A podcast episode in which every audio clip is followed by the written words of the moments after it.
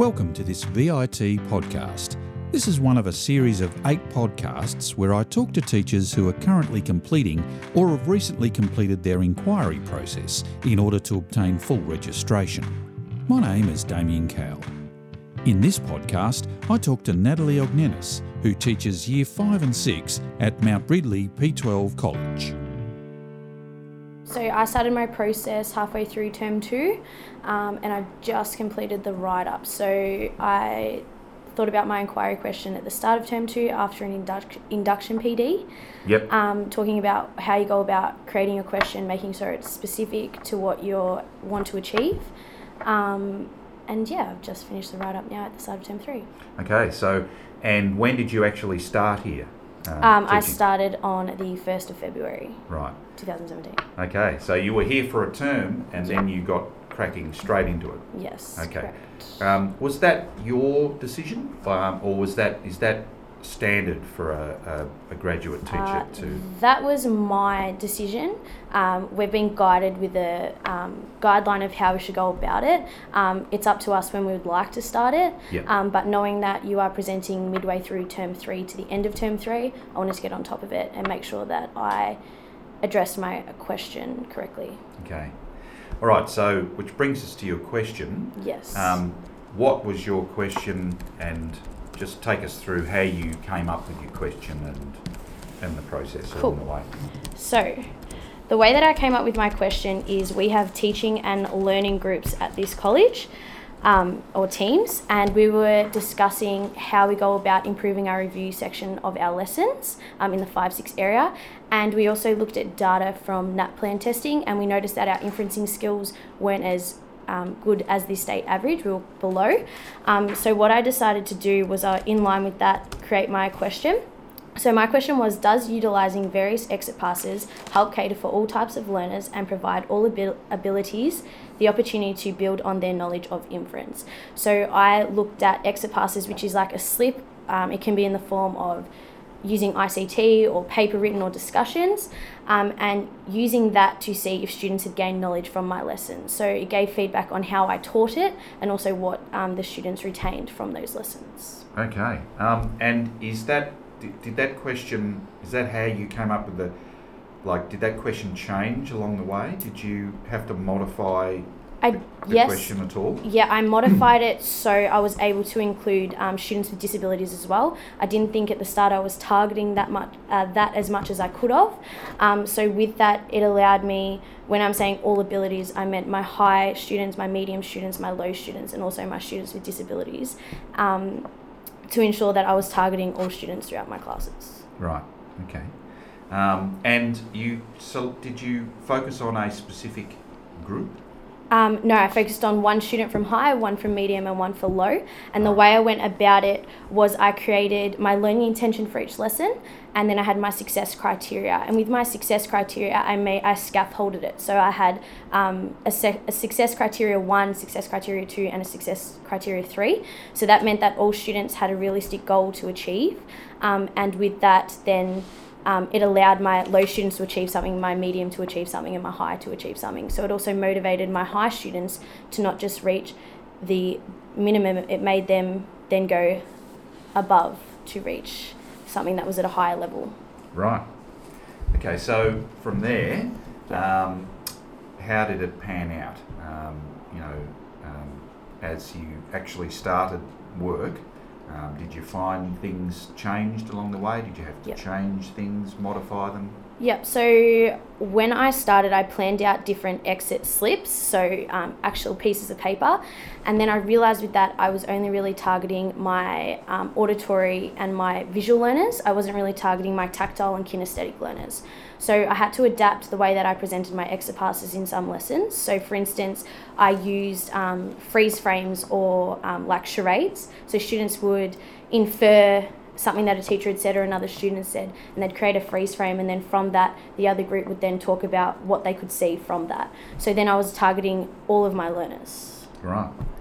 Um, and would you say um, you've learnt from doing that, from, from framing that question and, and then moving through the process, there's any tips you'd have for a teacher who was, you know, going, what sort of question do I?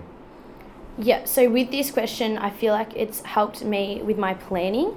Um, at the beginning of the year, it was more like you've got to move through the curriculum. There wasn't a real focus on making sure that each student had a realistic goal to reach. So, with this question, um, I believe now that I'm able to cater for all of my learners and also the types of learners they are.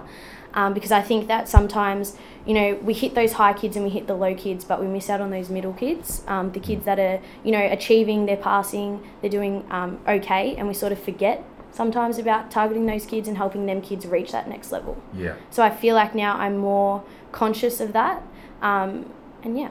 Mm. And um, th- so that's like a. So you used something that was a focus of the school. Yep. Did that? So was that a help to you? Um, Definitely. coming up with your question. Definitely, because um, in our teaching and learning teams, we had gone through the process, which is very similar to the VIT process of coming up with a question, um, implementing strategies, and then having a reflection about it. So, after going through that process in a team, I felt then it gave me the confidence to do it by myself because I had a guide of how it worked and what to look at. So would you say to other teachers out there that that's that's perhaps somewhere they could start? Yeah, definitely. Finding a focus that the school has, Yeah. um, it makes it a lot easier to find those support systems or you know those professional readings about what you're doing to help you with your inquiry question. Yeah. Great. Great. Um, okay. And the working with your mentor. How did that help? Um, so working with my mentor was really good because he's my team teaching partner. So we teach um, next to each other. Um, there is a wall, but in saying that, um, you are able to gain different tips from him because you are teaching the same um, subjects or similar subjects. Um, in addition to that, he is really supportive in the way that you can email him questions or you can talk to him face to face, and he's able to either, if he doesn't know the answer, he will go out of his way to find that answer. So I think that that's really beneficial, and also knowing that as a graduate teacher, you can use other support systems, not just your mentor. You can ask other experienced teachers or even graduate teachers about their about the process. Mm, yeah, that's very important. Um, and uh, your evidence. What sort of evidence did you collect along the way? Um, so the main evidence that I collected would have been my pre-test, which I ran like an investigation task. Um, so it was we did a lesson around inferencing, and then we did a quick write, which is basically students just writing down the information that they retained. Um, so I collected that to show where my students started, and that also helped with grouping my students into my high, medium, and low. Um, I also each lesson collected some form of exit pass, um, which then helped me create a rubric to follow, um, which then gave me the evidence at the end after doing the pro- post test to be able to show the growth of students throughout the inquiry question. Great. And so you're going to do the panel, did you say, in fourth term, is that right? Or Um, near the end of the year or? This the middle of this term, so Oh, the middle of this term, three right. three weeks away. Okay. Yes. And are you ready? I think I'm prepared. I think I'm prepared. At the end of the day, you've done the process, you've written it up, you've had support from your mentor and experienced um, teachers. Mhm. So, with that behind you, I think that gives you confidence in Right. order to present. Do you know who's on the panel? Um, I have a good idea who's on the panel, Mm. I think. My assistant principal, Riley Davies, and my mentor Yeah. as well. Yeah. Yes. Fantastic. All right. So, um, so here's the uh, the big question. Um, what are the key things that you've learned along the way? um, not to stress about it. I think that's a major one. At the beginning, um, there was a heaps of anticipation around it. I didn't really know what to expect. Um, I didn't really know how go how to go about documenting everything. Um, but then once you actually look at the process and the VIT website as well, with the little clips that you can play on how to go about answering each sec each each section, um, and talking to other colleagues, I think the process is simple in the fact that you do most you do represent those standards in your teaching as a day-to-day thing. It's just documenting it. And you pretty much retell what you've done throughout when you write it down. Hmm. So um, it wasn't for you necessarily like this extra assignment that you no, had to do. it pretty much runs in with what you're doing in your classroom. So you should always choose something that you're already doing um, because then I think that the process is a lot simpler. The only extra thing is that you're documenting it, which you essentially do anyway when you reflect on your teaching, which you should be doing. Yeah. And how do you feel about you as a teacher having done this? Um, I feel like I accomplished something. Um, in terms that I took something that was just a question and I turned it into pretty much a unit of work. Um, and I also think it's really important that I've learned how to reflect effectively on my teaching. Yeah. Yeah. Did you learn anything about the students, about the learners? Yes, along I way? did. Um, in this school, I learnt that when presenting information, it's always important to allow students to apply the information. Um, I think at the beginning, I was getting caught up in explaining it and making sure my instructions were correct and giving just, you know, you've written work, wherein instead, in this school environment, I think that getting students up and about and applying their learning in kinesthetic ways help the learner to retain the information. And that's it.